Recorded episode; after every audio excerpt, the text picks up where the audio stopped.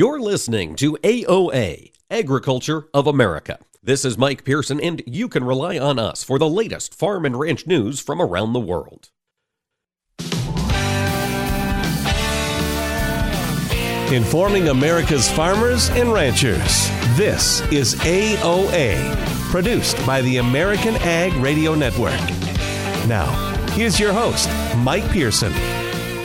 Hello, ladies and gentlemen. Thanks for tuning in to AOA today. We've got a good show coming in this next hour. We're going to be talking first with Dennis Smith of Archer Financial Services about the cattle market. Folks, we continue to see green on the screen here in the cattle trade. Excited to hear where cash trade might end up this week. Then in segment two, we're going to get into policy. Our friend Jackie Fatka of Agri-Pulse will join us.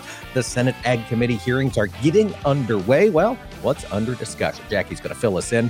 Before segment three, we're going to have our friend Arlan Suderman, Chief Commodities Economist from StoneX, on the program. We'll review some of those numbers that came out on Wednesday with the World Agricultural Supply and Demand Estimates, and also take a look at what he's expecting to come out of the ground here in South America. Let's jump right into it then with our friend Dennis Smith of Archer Financial Services. Dennis, thanks for joining us today. Yeah, thank you. Good morning. Well, sir, I want to start with this question to you. Cash cattle trade on this week. Have we had any quite yet, at least enough to establish a test of the market? Well, not a widespread test. It's been higher but scattered, light volume. And that's because the packers are putting it off. They're fighting the market. They don't want to pay up. They don't want to see the cash market get away from them. They want to, of course, keep margins as profitable as possible. But the important thing is to focus that margins are still profitable. They've always been profitable. And that gives them the incentive to kill as many cattle as possible. Kills are coming down. Why? Because the available cattle supplies are coming down. I'm expecting a 159.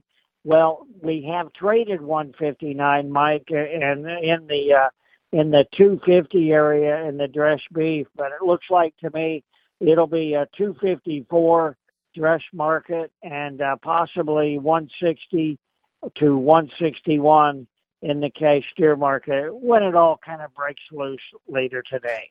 Right. Probably pretty late in the day on Friday, Dennis, as you mentioned, those packers holding back. Could you give our listeners a recap? Last week, cash trade, the bulk of it, 156, 157 on a live basis? Yeah, that would be accurate, and that would be in the Southern Plains as far as the 156, 157 market, correct. All right, Dennis. Well, as we take a look at the futures board, we've continued to see strong buying. We've got a number of contracts now north of 160 here on the live. What's the futures action going to be over this next week? Are we going to not see a whole lot of action until that cash trade starts to move at a higher rate? Well, the market kind of refuses to really anticipate and build a huge premium. And that's kind of not how it's been in past. We've seen in the past the futures market willing to trade, either substantial premium to cash or to substantial discount to cash, depending upon the outlook, whether it be bullish or bearish. This market, this day and age, is just not willing to factor in. It's not willing to build a big premium. So it's a literally cash-driven market. Cash is going to have to drag it higher, and I assume that it will be the case all spring, all summer, into fall. It'll be led by the cash market. Cash talks, that's for sure. We'll see it on the live cattle side. Dennis, we're seeing it from my perspective here on the feeder cattle side. This cash index continues to climb. A lot of strength out there for feeder cattle. Where do you see this market going in the short term here over the next 6-8 weeks? I would say March feeders, if you look at the chart, there's a massive double top on the March feeder chart at around 188.75, I believe is the exact price. We need to take that out, obviously, take out the double top. And, Mike, it's my opinion you could see March feeders scoot as high as $200. That's how tight this supply situation is going to become. And, of course, a big part of that would be dependent upon a lower corn market, and so that remains to be seen. It does, Dennis, but even with the corn market where it is today, we've got August, September, October, November, and Jan of 24, all strongly north of 200. Do you have any risk management advice for folks looking out here to feeders that are that highly valued later in this year? Yeah, we're working on some put options, or I should say put spread option strategies, and we're sort of focused on the August right now, trying to lock in some prices for all summer. They are put options, or I should say put spread options, Mike, which is designed to establish a price floor and leave the upside open. I'm just not interested in capping off the potential gains for the cow-calf guy. At the other end of the spectrum, for guys that will be in the market forced to buy replacement feeders, between now and the end of summer, you have to establish some sort of a bullish strategy to protect one in the event that these prices do explode higher.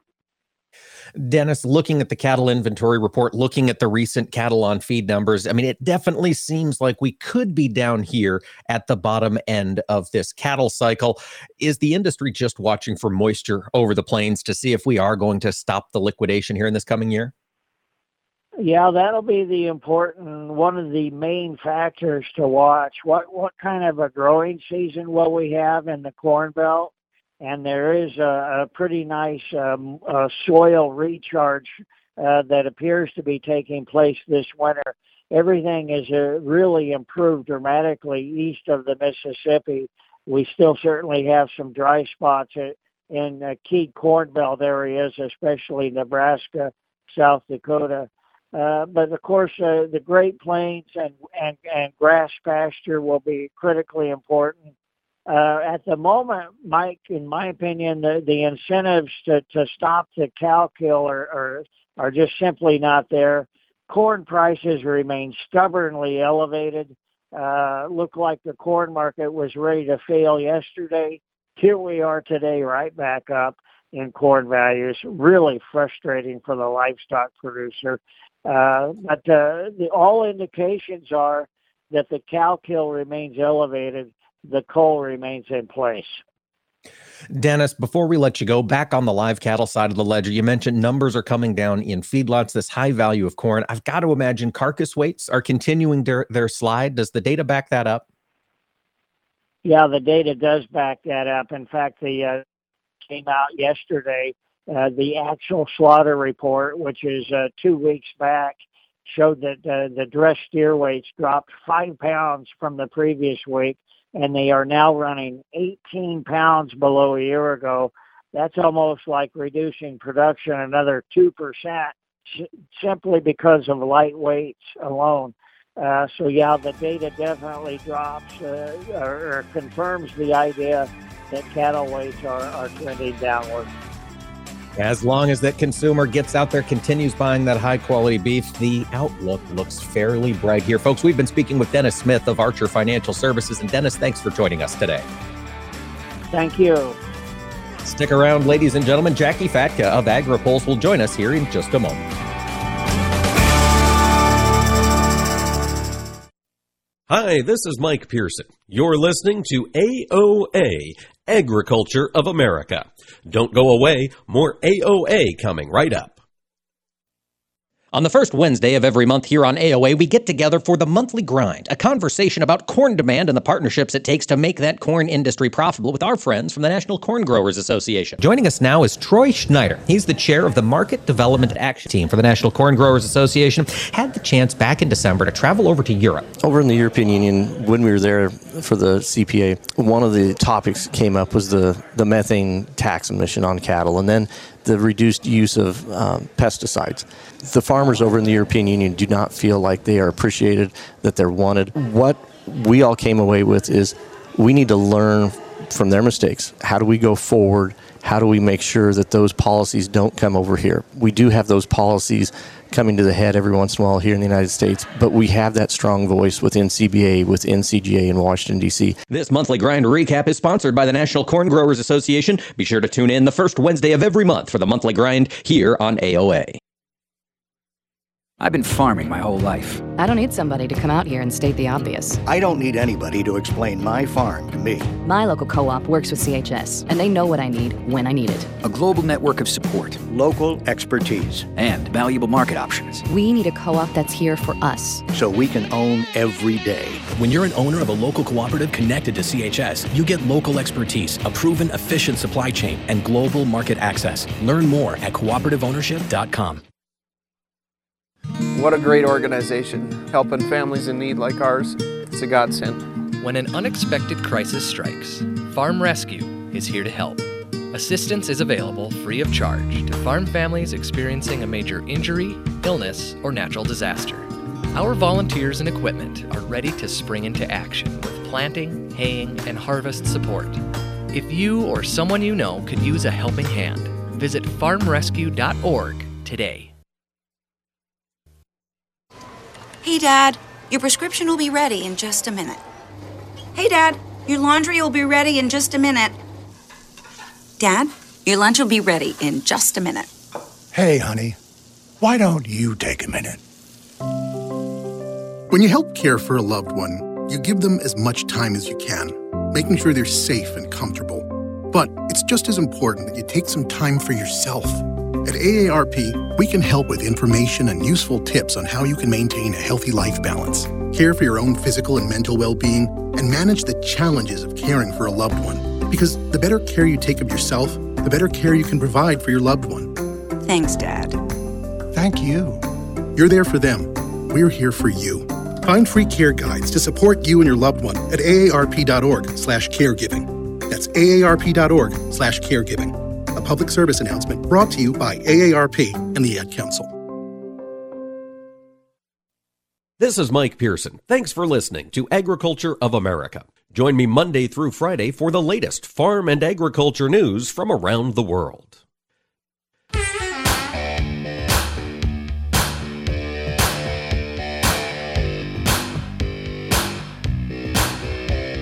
Keeping America's farmers and ranchers informed on AOA. Now back to Mike Pearson. Welcome back, folks. You know, after about an 8-week delay here from the early part of December until about a week and a half ago, Congress was kind of slow. They were out getting things squared away, lining up their new speaker, getting everything put together. But now legislation is happening fast and furious in Washington, D.C., and I figured it was time for an update. Joining us for this next segment is our friend Jackie Fatka. She's an associate editor over at Agri-Pulse, covering the intersection of politics and agriculture. Jackie, thanks so much for joining us today. Always a pleasure, Mike.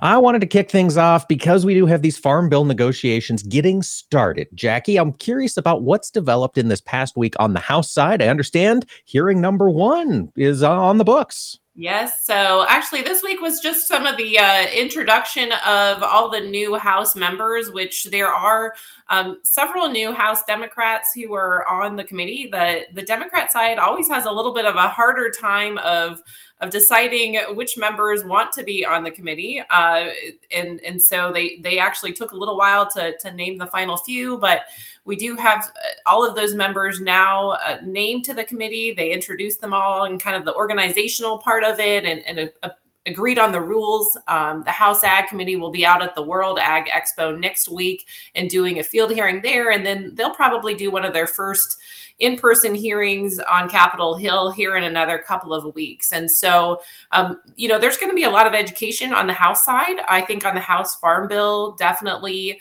there was a letter this week from 5 Republicans looking to add work requirements to SNAP, which actually, Thompson has G.T. Thompson, who is the House Ag Committee chair, has a unique perspective. Actually he, when he was younger, his family actually used WIC, which is for the women, infant, and children. So his family has participated in this support system when they needed it. And so I think his response to whether Republicans would be able to add very strict requirements, right? There's a place to make sure that it encourages work, but not as a a negative restriction.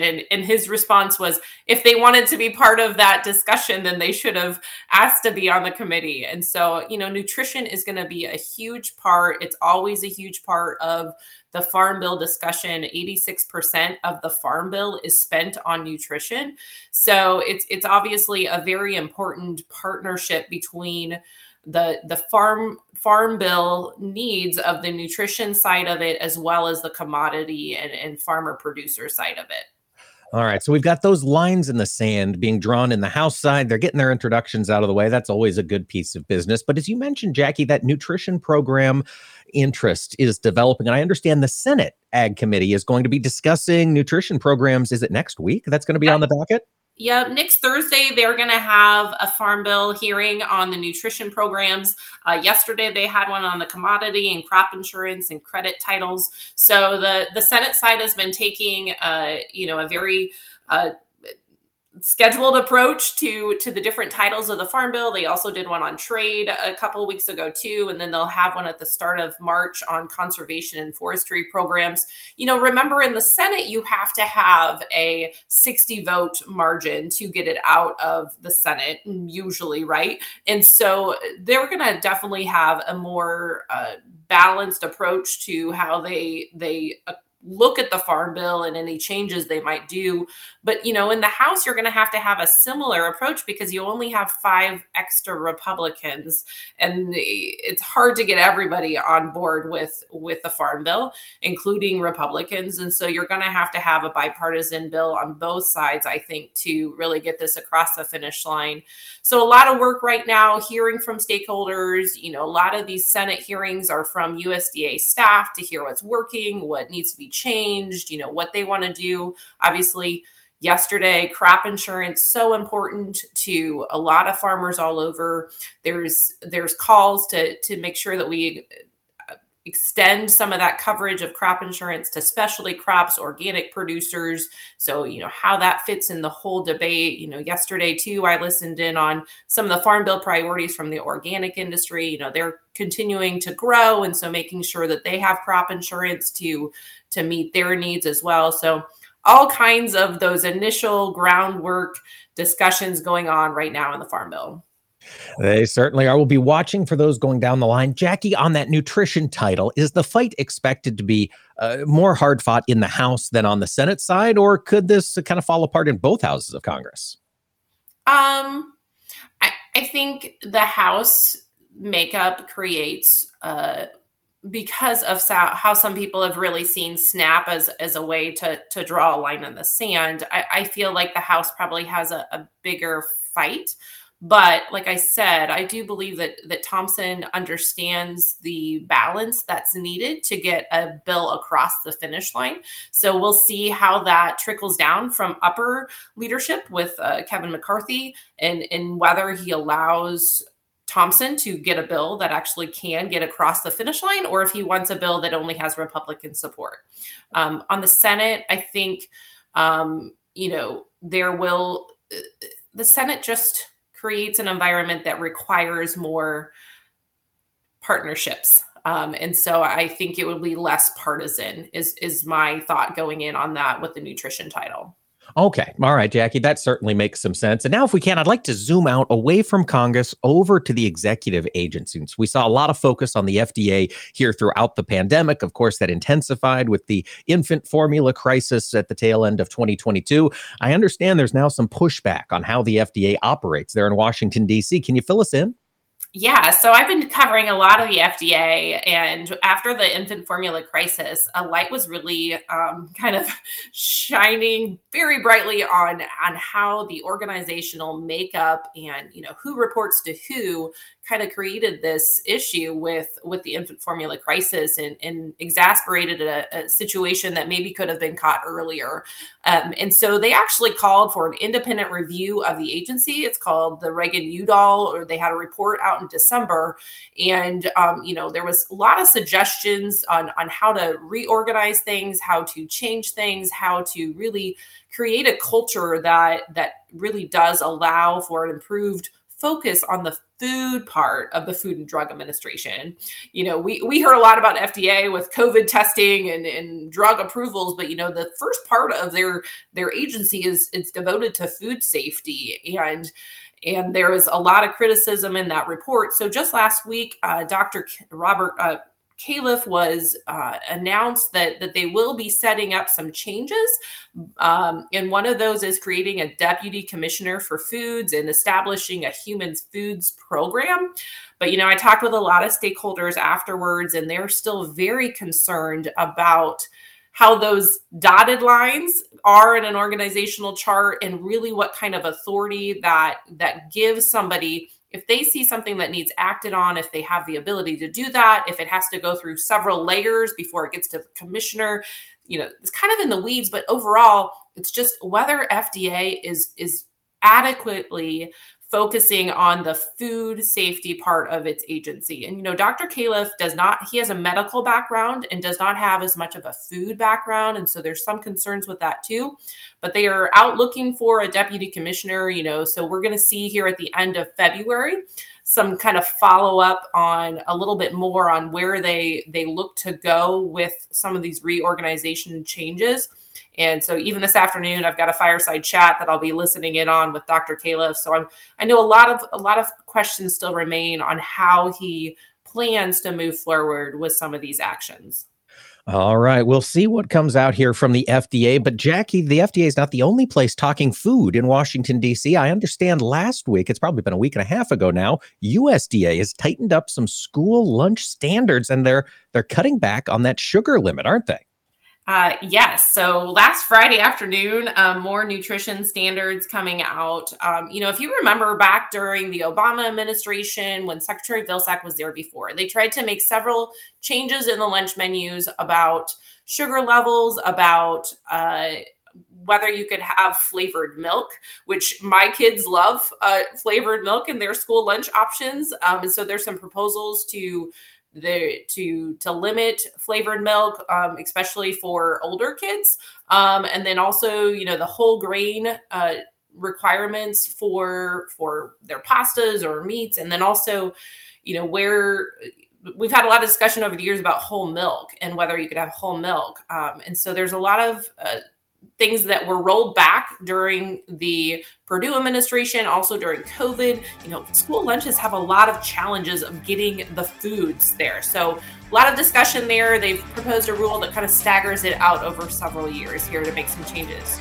All right, folks, we'll keep an eye on this. USDA, give the kids whole milk. That's what they need growing up, folks. We've been talking here with Jackie Fatka, Associate Editor at Agri-Pulse. And Jackie, thanks for joining us today. Thanks. Always great, Mike. Folks, stick with us. Arlan Suderman of StoneX will join the show when AOA returns. Hi, this is Mike Pearson. You're listening to AOA, Agriculture of America. Don't go away. More AOA coming right up.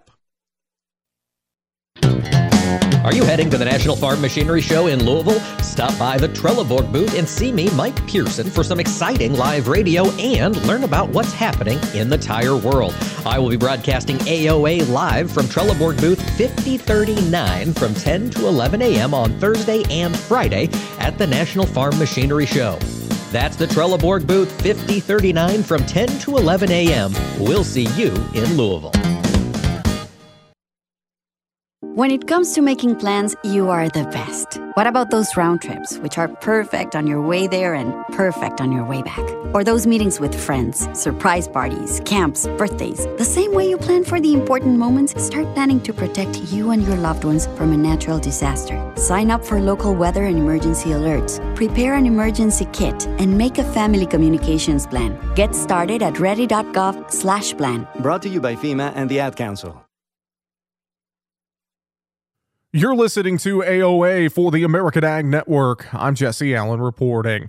Well, the wheat markets are sharply higher here on Friday as we work through trade with quarter beans up moderately as well. Kansas City wheat is the upside leader as we see, even though there's a better outlook for precipitation in the dry southern plains. KC wheat has been very bullish as of late and has recaptured most of Thursday's plunge here so far today. While meantime, corn, beans, bean oil trading higher. Bean meal was up sharply Thursday, seeing a little profit taking there, it looks like.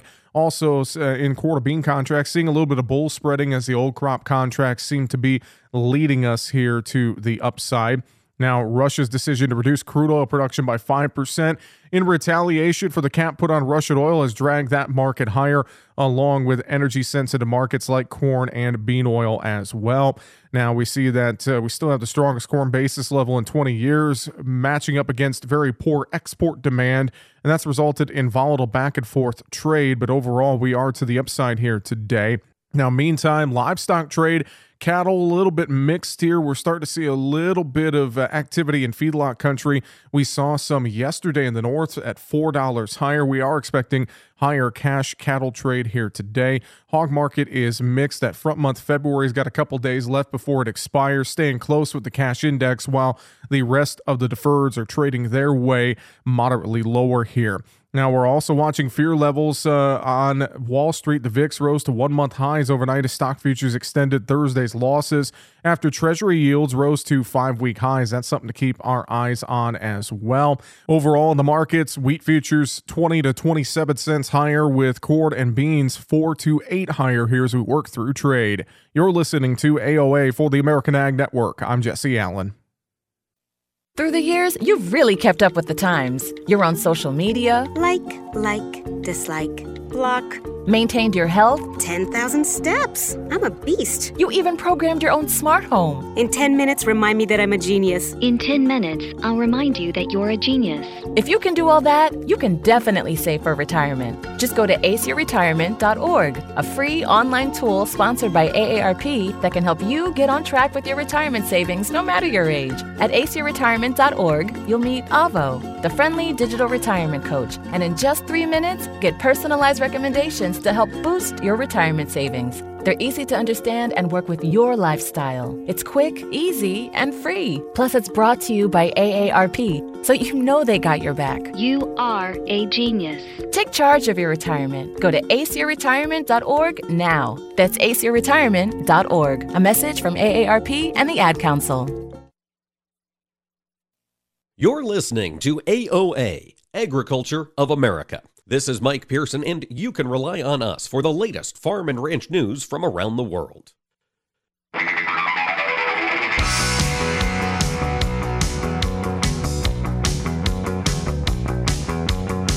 Keeping America's farmers and ranchers informed on AOA. Now back to Mike Pearson.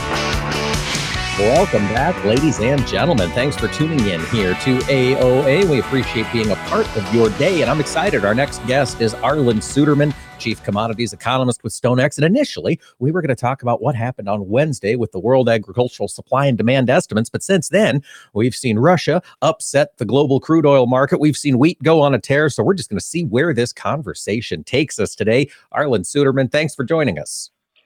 It's good to be back with you, Mike. These are certainly exciting times and frustrating times, I know, for both producers and end users.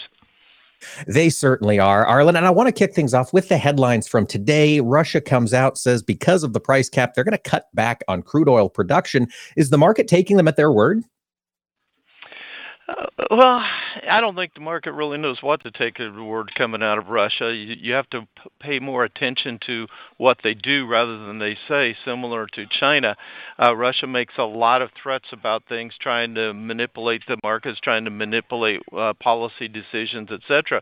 But there is some legitimacy to it. It comes down to, with the price caps, if Russia's going to move the oil it needs to do, it has to use basically the dark fleet. This is the fleet that's willing to work under the cover of darkness of the sensors and everything, and get insurance directly via Russia or other entities in order to haul their cargoes, and be willing to do that at a higher price. So the freight's going to be higher because they're taking on more risk than they do that.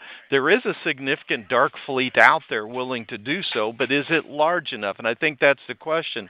And I would suggest that if Russia actually does reduce output by 500,000 barrels per day, that's an indication of a shortage of ships. Now, we'll have to see that confirmed but it's something that we've been suspecting is a risk going forward.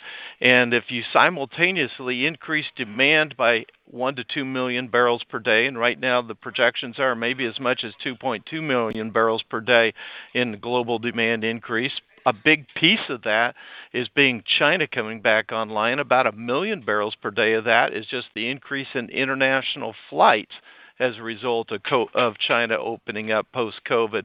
So you have that increased production at a time when OPEC members are about 1 million barrels per day below their quotas. They can't get enough production out of their wells right now. Russia's coming down in production. U.S. shale oil expansion is very slow. Until now, we've increased output by simply completing wells that were started but not completed prior to COVID. We've done that now, so it's time to invest in more expansion in the shale oil fields, but with ESG policies in place, it generally has killed investment in further expansion. So output is limited. Therefore, OPEC says, hey, we could be looking at $100 crude oil later this year, and I think that's a realistic possibility. That's not a forecast I'm making. That's a realistic possibility. And that has implications for the grain and oilseed markets as well. And then you throw in what Russia's doing on their offensive this month and the missile attacks today on Ukraine, and the fact that there's rumors out there that they may do their spring offensive on the one-year anniversary of February 24th. And this whole thing is escalating, and we've totally taken out the Russian war premium that we put in a year ago, and the markets are kind of waking up to that. Arlan, we also took out that war premium, or at least a significant chunk of it, here in the wheat market, and I'm seeing wheat rally like crazy today. Is this additional spillover from that Russian advancement in Ukraine? Yeah, I really think that it is. That's the biggest thing I could say. And combined with some technical, when we got the strength this morning, we broke out the market to the highest levels that we had been trading since early January in some cases in some of these markets. And when we look at the Kansas City market, it really goes back to the late November. So we're making some big strides in these markets from a technical standpoint as well. So the momentum trading algos and the chart reading algos computers are jumping in and adding buy orders into there. But fundamentally, it comes back to, you are right, we had totally removed the war premium from this wheat market. We were trading prices below where they were trading before the war ever started. And all of a sudden, it's kind of a wake-up call, because production and exports out of Ukraine are very limited. They accounted for one of the major portions of global wheat exports prior to the war. Russia's having trouble getting it's exporting a lot of wheat. I don't want to say that it's not, but it's struggled to export all that it could because of the sanctions. And then you have the drought still going on in the southwestern plains, and just some concerns once again coming back into this market that maybe we've taken too much risk premium out, and we need to put some back in. Certainly makes sense. The world is a risky place here in 2023. Arlan, while we're talking, I wanted to turn the focus down to South America here and their soybean crop in Brazil. We know harvest is underway. I know you talk with folks in that country quite a bit. What are you hearing so far? What's the progress like on the ground in Brazil? Mike, I just wanted to add one more thing on the wheat that I forgot to say, and that's a key factor, and that's that the funds had built massive short sold positions in Chicago wheat prior to this. And the fear was, if anything ever scared them out, there's not a lot of natural sellers to offset them trying to buy their positions back, and that could give us this type of breakout. That being said, going to South America now, the crop in Brazil, our team does a survey once a month, a producer survey, and right now they're saying it's about 154 million metric ton crop in Brazil. That's up 27 million metric tons from the previous year. Put a little bit of perspective on it. In all of 2022, we shipped 30 million metric tons to our biggest customer, China. So that's a massive increase in production in Brazil. Now we look at Argentina. They were expected to have close to a 50 million metric ton crop this year. That crop keeps getting smaller and smaller because of drought problems. Their third year of a drought, and the production is really hurting. We've seen some production estimates, private production estimates in Argentina come out as low as 34.5 million metric tons. Others are in the upper 30s, 38 million metric tons. USDA is closer to 41 million metric tons. So I think we have more downside to go. The question is, with all of the total of South America is still going to be up significantly from last year because of that massive Brazil crop. How much of that crop can actually move south into Argentina to supply their crushing facilities? Argentina funds its government and its social programs with the taxes off of agricultural exports, especially the exports of soy meal and soy oil. They have every incentive to keep those crushing plants going. Will they be able to pull enough soybeans down the Paraná River out of Brazil on barges to the crushing facilities at Rosario at the base of the Paraná River? That's going to be the key question. If not, global consumers of soy meal are going to be looking elsewhere, probably first to Brazil for their crushing facilities, next will be to the United States, and that's what the market's kind of caught its eyes on. If Brazil is able to get enough soybeans down to those crushing facilities, then there's not much left to really rally the soybean market around. If they can't get enough, then perhaps we have some justification for these prices, but that's what we're keeping our eyes on. Arlan, given that there's that risk profile in the bean meal complex in particular, looking at the March meal today, we're up kissing that $500 mark. Looks like we're kind of at a double top here. How should producers be managing that risk of Argentina not being able to crush the meal it needs for export? First of all, I'd say much of that's been priced into the market. The second thing I'd say, this is the opposite of the Chicago wheat market that I commented on a little bit ago, where the funds had built massive short positions. We haven't had a CFTC report now for a couple of weeks. We don't have data for about 3 weeks because of the computer hacking of a major data company that handles trade clearances. And so the latest data we had was that the funds had built near record large, long, or bought positions in the soy meal. And ever since then, there's been mostly buying going on as well. So we'd anticipate they're still near that length of ownership. That leaves them vulnerable to quite a collapse in the market if they get scared out of it. So we've priced in most of the expectation that there's going to be a shortfall of soy meal. If something says, it's not going to be as bad as we thought, and the funds decide to exit and the charts start to turn, we're vulnerable to a big collapse in the soy meal market. Will it happen? I don't know, but we're very vulnerable to it, and that's been a big piece of the strength of the soybean market. So this has me nervous up at these price levels right now, especially with that big Brazilian crop. Right. And I'm glad you mentioned the lack of information on the commitment of traders' data. Arlan, have we heard from the CFTC as to when they plan to get that data getting back out regularly? We heard again today, no report today. They're still trying to fix things after that ransomware attack, and no indication yet when we will have commitment of traders' data again. All right, Arlan. In the meantime, that second crop, Brazilian corn, does StoneX have an idea or an expectation on acreage down there yet for that safrinha crop? Well, we're generally expecting a pretty good increase. If we hear from our Brazilian people that the profit margins are very high because of the low currency exchange rates down there, and they have every intention of expanding 4 to 5% in area, and that's kind of an annual expansion that we see. So they're looking for a big crop.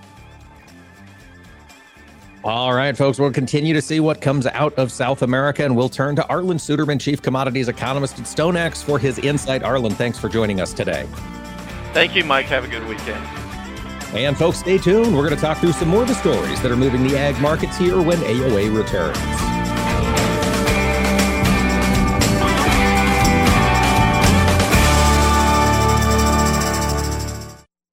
Hi, this is Mike Pearson. You're listening to AOA, Agriculture of America.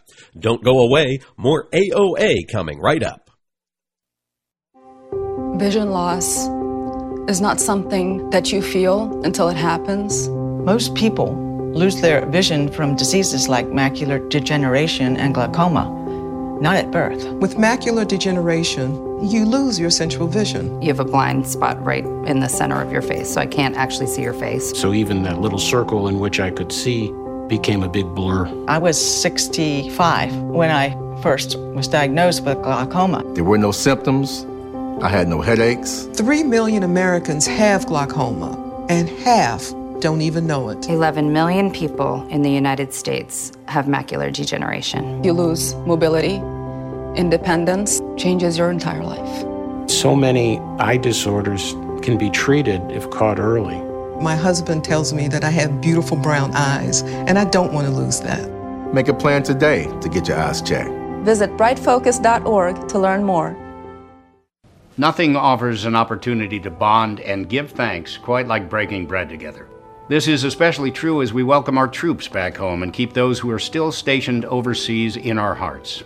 Hi, I'm Gary Sinise. Since 2011, the Gary Sinise Foundation's Serving Heroes program has shown gratitude to our nation's defenders and their families by serving up nearly 500,000 hearty classic American meals at travel hubs and military locations. And now, together with our friends at Bob Evans Farms and their Our Farm Salutes program, we will help to provide even more meals nationwide, offering our defenders a taste of home and the feeling of togetherness around the table. Help us show America's gratitude through food and fellowship. Look for the Bob Evans Our Farm Salutes purple packaging at your grocery store and visit ourfarmsalutes.com to learn more. While we can never do enough to support the men and women who serve, together we can make a difference, bite by bite.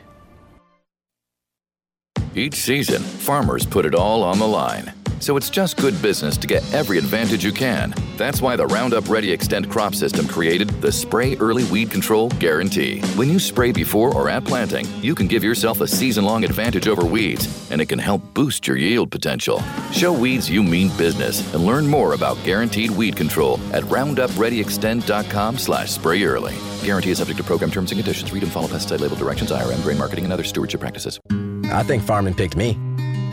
I didn't pick farming. I'm not afraid to try something new. It's my farm, my family, and our future. My channel Seedsman gets that. I get access to innovative products with personalized advice backed by data to maximize my yield potential. With Channel, I know I'll prosper for years to come. Define your future at channel.com/future. Read and follow pesticide label directions, IRM, grain marketing, and other stewardship practices. Copyright 2022 Bayer Group. All rights reserved. I've been farming my whole life. I don't need somebody to come out here and state the obvious. I don't need anybody to explain my farm to me. My local co-op works with CHS, and they know what I need when I need it. A global network of support, local expertise, and valuable market options. We need a co-op that's here for us, so we can own every day. When you're an owner of a local cooperative connected to CHS, you get local expertise, a proven, efficient supply chain, and global market access. Learn more at cooperativeownership.com. On the first Wednesday of every month here on AOA, we get together for the Monthly Grind, a conversation about corn demand and the partnerships it takes to make that corn industry profitable with our friends from the National Corn Growers Association. Joining us now is Troy Schneider. He's the chair of the Market Development Action Team for the National Corn Growers Association. Had the chance back in December to travel over to Europe. Over in the European Union, when we were there for the CPA, one of the topics came up was the methane tax emission on cattle, and then the reduced use of pesticides.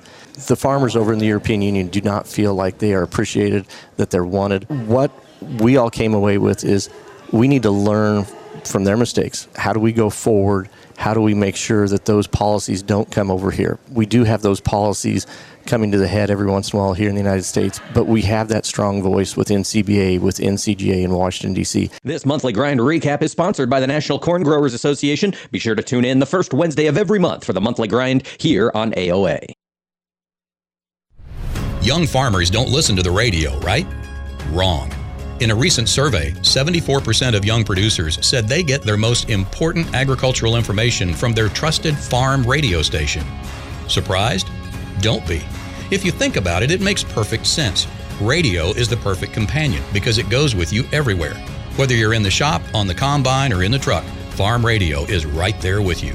This message brought to you by the National Association of Farm Broadcasting. This is Mike Pearson. Thanks for listening to Agriculture of America. Join me Monday through Friday for the latest farm and agriculture news from around the world.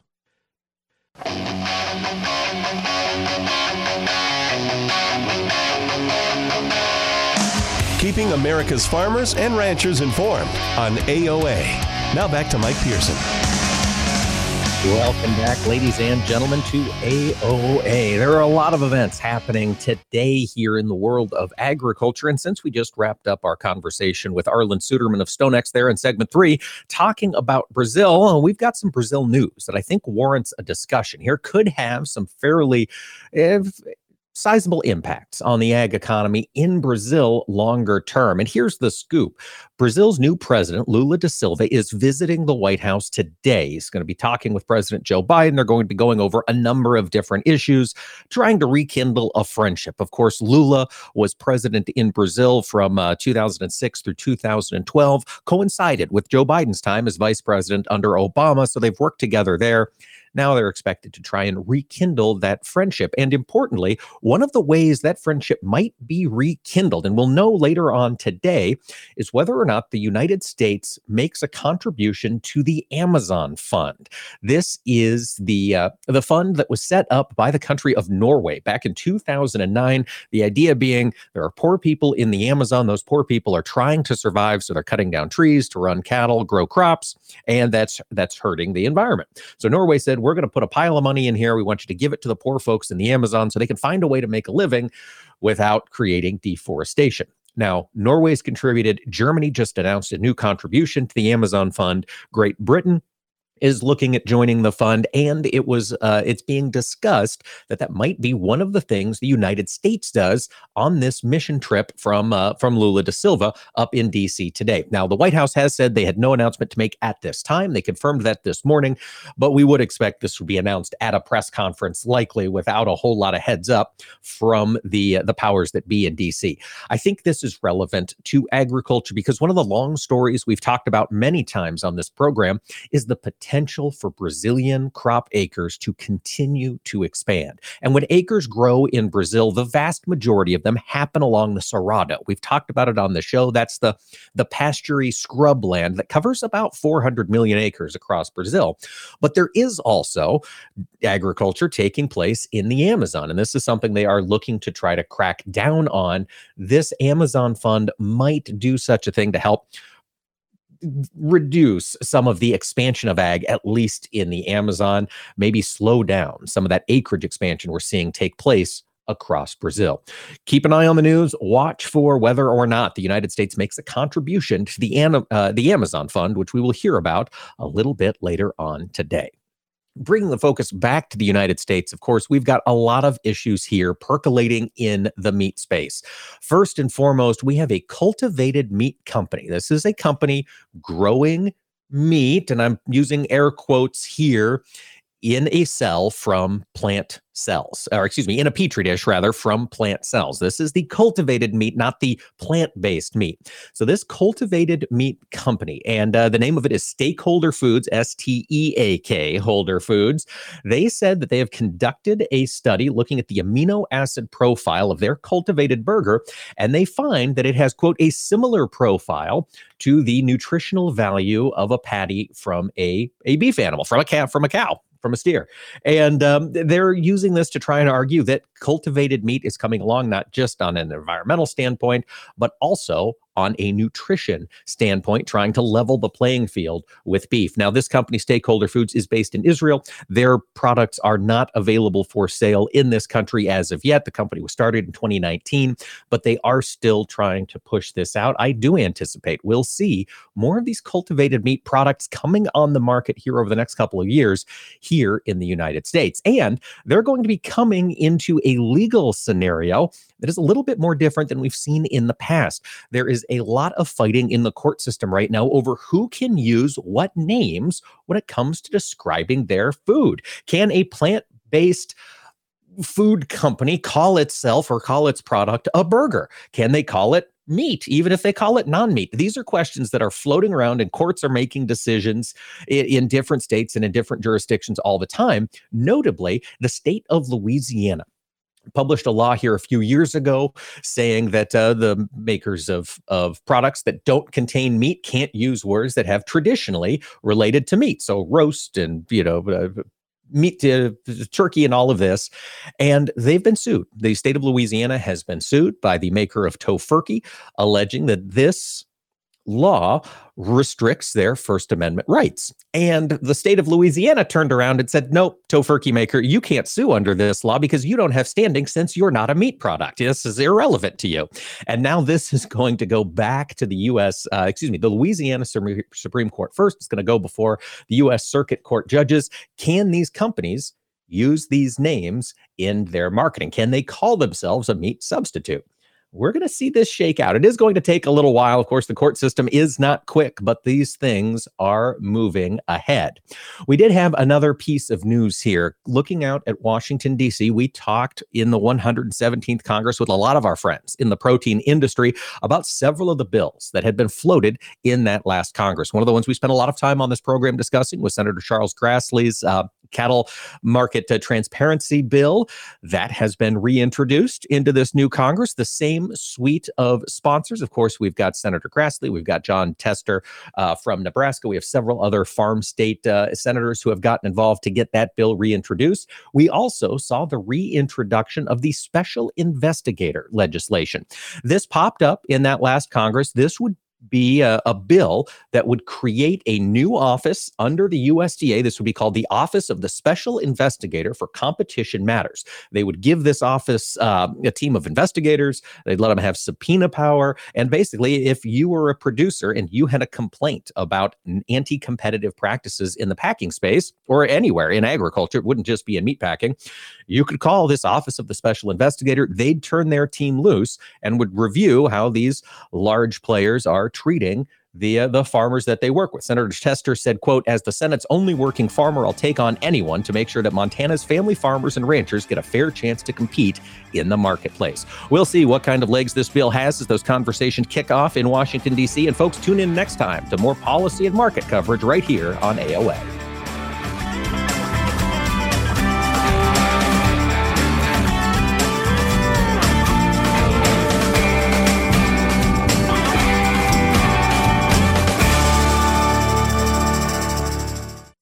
This is Mike Pearson. Thanks for listening to Agriculture of America. Join me Monday through Friday for the latest farm and agriculture news from around the world. Pride. It runs deep for those in agriculture, but that pride can also prevent farmers from asking for help when it's needed most. An injury, illness, or natural disaster is a heavy burden for any operation to bear. Farm Rescue is here to help shoulder that burden. We are a nonprofit organization helping farm families in crisis with free planting, haying, and harvesting assistance. There is no pride lost when it comes to Farm Rescue.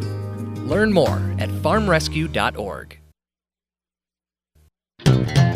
Are you heading to the National Farm Machinery Show in Louisville? Stop by the Trelleborg booth and see me, Mike Pearson, for some exciting live radio and learn about what's happening in the tire world.